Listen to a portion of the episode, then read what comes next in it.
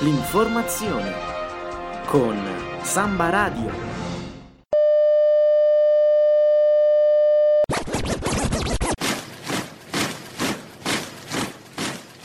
Universitari. Universitari di tutto il mondo. Svegliatevi.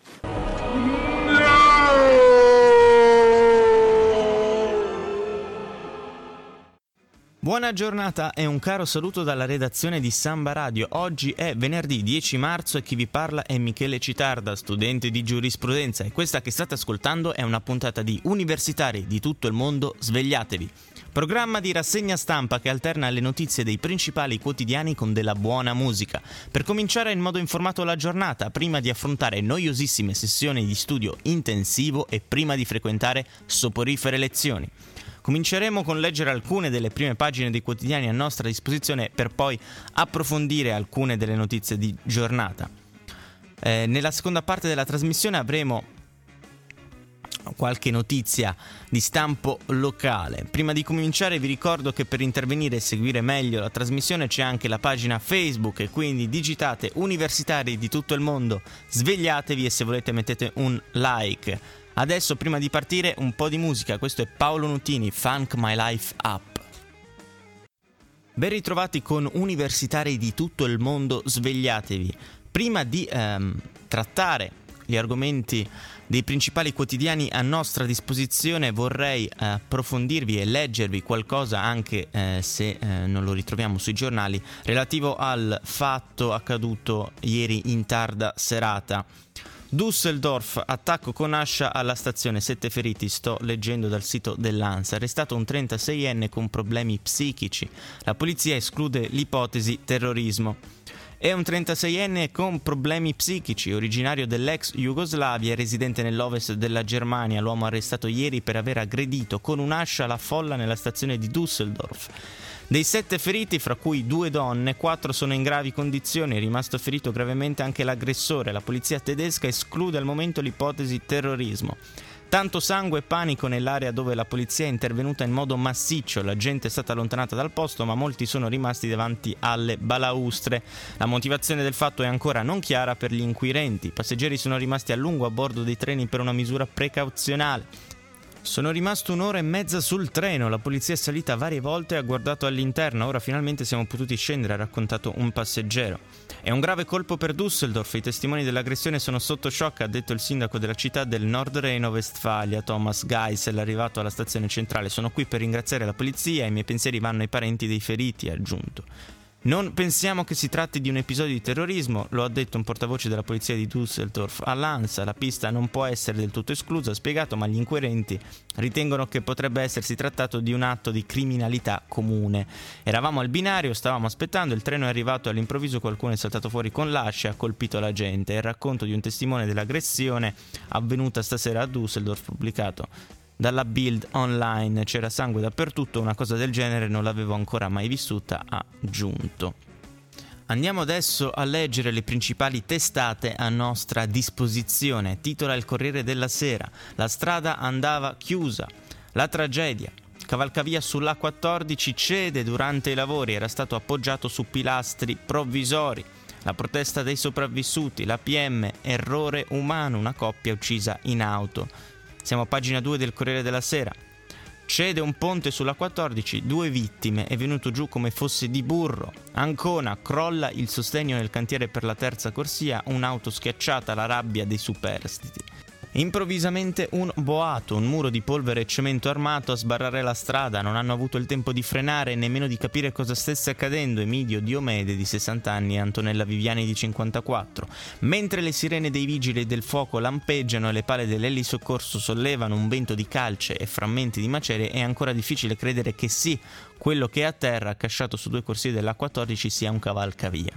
Venuto giù proprio davanti alla loro Nissan Qashqai bianca, un frontale mortale, i loro corpi sono stati estratti dalle lamiere solo grazie all'intervento dei vigili del fuoco. Dietro immediatamente l'inferno, frenate di schianto, grida, scene di panico e poi il blocco del traffico che durerà in quel tratto per almeno 48 ore, anche se i lavori sono iniziati da subito.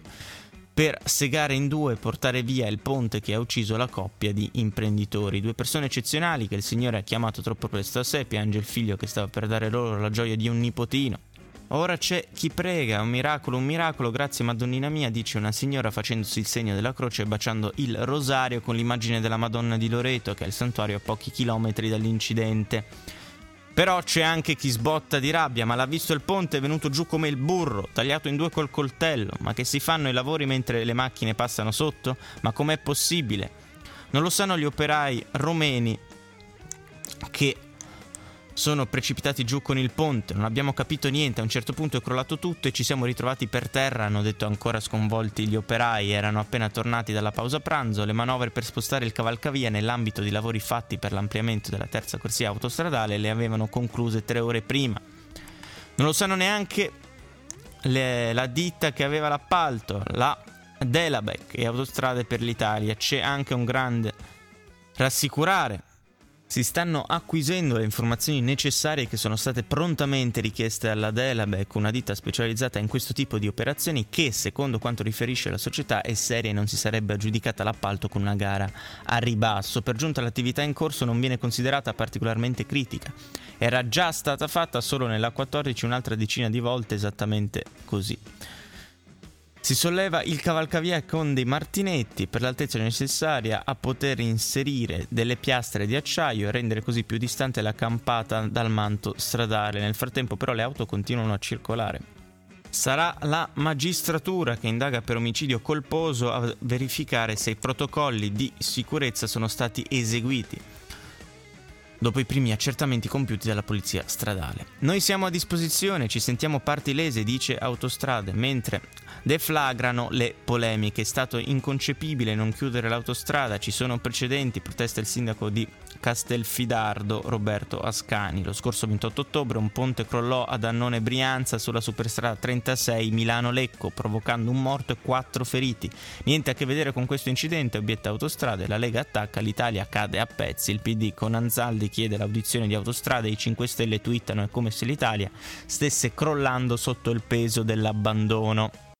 E avete appena ascoltato Daniele Silvestri, la Paranza. Andiamo ad approfondire altra notizia della giornata, siamo a pagina 6 della Repubblica. Il primo via libera a un'adozione gay decisa all'estero vale anche in Italia. La prima storica sentenza del Tribunale di Firenze sulle istanze presentate da due coppie. Scrive Laura Montanari. Siamo felici per noi e per i bambini. Non la dimenticheranno una giornata così quei due genitori che vivono nel Regno Unito perché il provvedimento del Tribunale dei minori di Firenze di quelli che cambiano la vita per la prima volta è stata riconosciuta in Italia l'adozione fatta all'estero di due bambini da parte di una coppia gay i genitori sono toscani anche se vivono e lavorano a Londra da tempo, lì si sono uniti civilmente e poi sposati e lì sono stati riconosciuti idonei all'adozione dalle autorità britanniche che hanno scelto proprio loro fra tante coppie per dare in adozione due fratellini inglesi di 4 e 6 anni, è l'età che avevano all'epoca dei fatti, cioè nel 2014. Da subito i due genitori si sono rivolti alla rete Lanford perché quell'adozione fosse riconosciuta in Italia dove la famiglia viene spesso a trovare i parenti. Così è stato fatto e non è un caso isolato. Lo stesso Tribunale dei minori di Firenze, con un altro distinto provvedimento, ha riconosciuto anche la trascrizione dell'atto di adozione sancito dall'autorità giudiziaria di una coppia gay che vive negli Stati Uniti e che ha una bambina. I quattro padri sono tutti italiani, anzi una delle coppie ha anche la cittadinanza statunitense ed è formata da un italiano e da un americano naturalizzato italiano. È una decisione importante, spiega l'avvocata Lollini, che ha seguito il caso dei due toscani, ma siamo al primo grado di giudizio. Vedremo se ci sarà appello. Certo il passo è significativo, altrimenti ogni volta che venivano in Italia i bambini rischiavano di incorrere nello stato di abbandono. Va detto che il provvedimento del Tribunale, che ha disposto la trascrizione di decisioni prese dalla Corte britannica e americana, riconosce in questo modo ai bambini delle due coppie gay lo status di figli e la cittadinanza italiana. Si tratta comunque di adozione già riconosciuta all'estero a favore di residenti in quei paesi da anni. Il principio non può quindi essere applicato a residenti in Italia. Leggendo fra le pagine del dispositivo, il Tribunale fiorentino afferma che la legge italiana sulle adozioni, la 184 dell'83, prevede una norma speciale per gli italiani residenti all'estero. Stabilisce che un italiano che risiede all'estero, quando inizia la procedura per l'adozione di un minore di quello Stato, è soggetto alla sola normativa di quello Stato estero. L'unico limite perché tale sentenza sia riconosciuta in Italia è il rispetto dei principi della Convenzione dell'AIA per la tutela dei minori e la cooperazione in materia di adozione internazionale. Allora, se la legge britannica, a differenza di quella italiana, non vieta l'adozione a coppie omosessuali, la sentenza pronunciata nel Regno Unito o negli Stati Uniti deve essere riconosciuta in Italia. C'è una condizione generale che riguarda tutte le sentenze straniere possono essere applicate nel nostro paese solo se i loro effetti non sono contrari all'ordine pubblico. Quanto all'interesse superiore del minore previsto dalla Convenzione dell'AIA, il Tribunale fiorentino sottolinea per il caso inglese che i bambini erano in stato di abbandono mentre ora vivono in una famiglia stabile, hanno relazioni parentali e amicali positive, vanno a scuola, fanno sport. Si tratta di una vera e propria famiglia e di un rapporto di filiazione che va pienamente tutelato. Il provvedimento ha scatenato subito polemiche, contro si sono schierati fra gli altri Salvini per la Lega e Alberto Gambino di Scienze e Vita, associazione vicina alla CEI, il nostro Parlamento non è più sovrano, l'Italia sta abdicando ai valori democratici. Esultano invece le associazioni LGBT che sottolineano però, come sia urgente una legge che riformi le adozioni, Maria Grazia Sangalli, presidente della rete Lenford, definisce la decisione una tappa storica per il riconoscimento dei diritti delle famiglie arcobaleno. E Fabrizio Marrazzo del Gay Center ci chiediamo per quanto i tribunali dovranno sostituirsi al Parlamento, serve una legge sulle adozioni per tutti, anche per i gay. Approfondiamo adesso una notizia di cui avevamo già parlato mercoledì. Siamo a pagina 16 del Corriere della Sera. Assange offre alle aziende i segreti CIA, il capo di Wikileaks, nuove informazioni sui metodi di spionaggio a gruppi come Apple e Google. Un annuncio pieno di incognite è un dato inquietante nel caso Wikileaks CIA. In una videoconferenza stampa il fondatore del sito Julian Assange ha dichiarato di essere pronto a passare le informazioni trafugate dagli archivi della CIA alle aziende della Silicon Valley, Apple, Google, Microsoft più i sudcoreani di Samsung. Abbiamo molte più informazioni di quelle già trapelate e daremo tutti questi dettagli tecnici alle aziende. In parallelo l'FBI sta cercando la talpa tra gli organici della CIA. Solo considerando i dipendenti dell'agenzia, almeno 200 persone avrebbero avuto accesso ai codici segreti.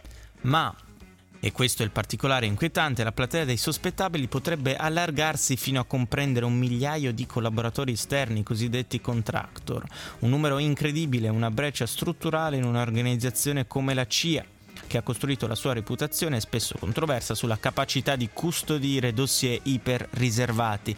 Assange è impietoso, la CIA ha dimostrato un'incompetenza devastante, ha immagazzinato programmi di cyberspionaggio in un solo posto, come custodire le armi in un unico arsenale. Dal quartier generale della CIA all'Angley in Virginia. Arriva una difesa di circostanza, visto che nel frattempo sono state sospese diverse operazioni connesse ai file trafugati.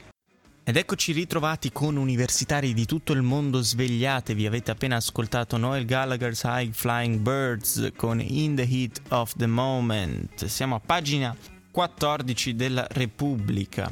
ISIS Trump alza il tiro ai Marines in Siria per liberare Raqqa. La svolta dopo la politica del non intervento di Obama, forze speciali intorno alla capitale dello Stato islamico. Questa è stata una notizia che è passata un po' in sordina e dalla Siria andiamo a Trento. Siamo a pagina 7 del Corriere del Trentino di ieri. Prof discriminata perché lesbica, batosta in appello per il Sacro Cuore. L'istituto dovrà pagare 53.300 euro di danni. La docente mi hanno restituito la dignità.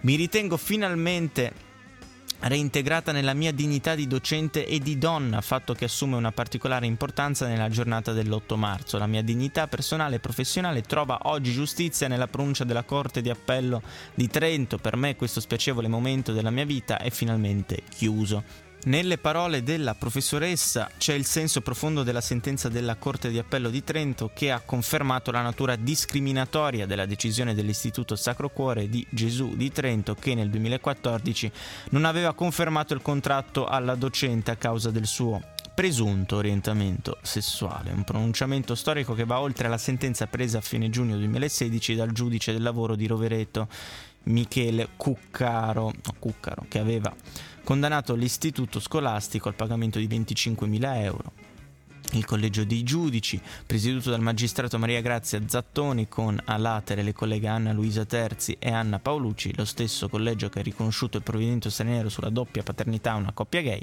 in una sentenza di ben 68 pagine ha evidenziato l'atteggiamento discriminatorio della scuola. Non si vede sotto quale profilo, precisano i giudici, l'orientamento sessuale dell'insegnante, così come la sua vita privata, possano aver rivelanza nell'insegnamento della materia di educazione artistica in una scuola paritaria, ancorché gestita da un ordine religioso.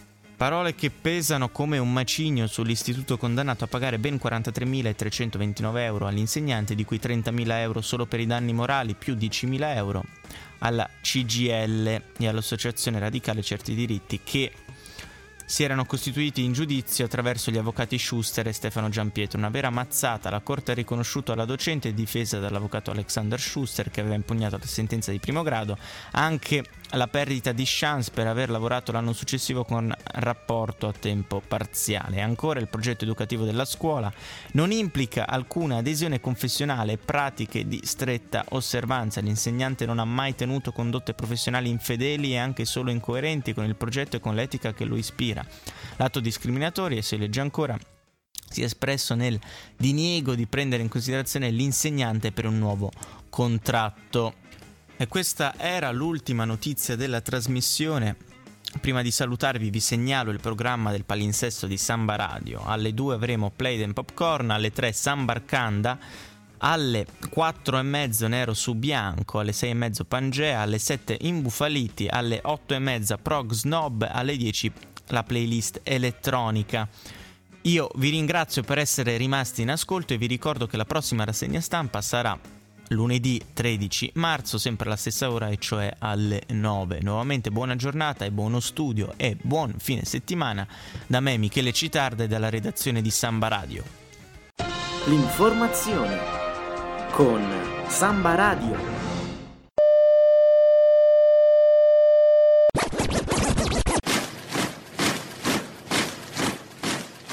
Universitari. Universitari di tutto il mondo! Svegliatevi!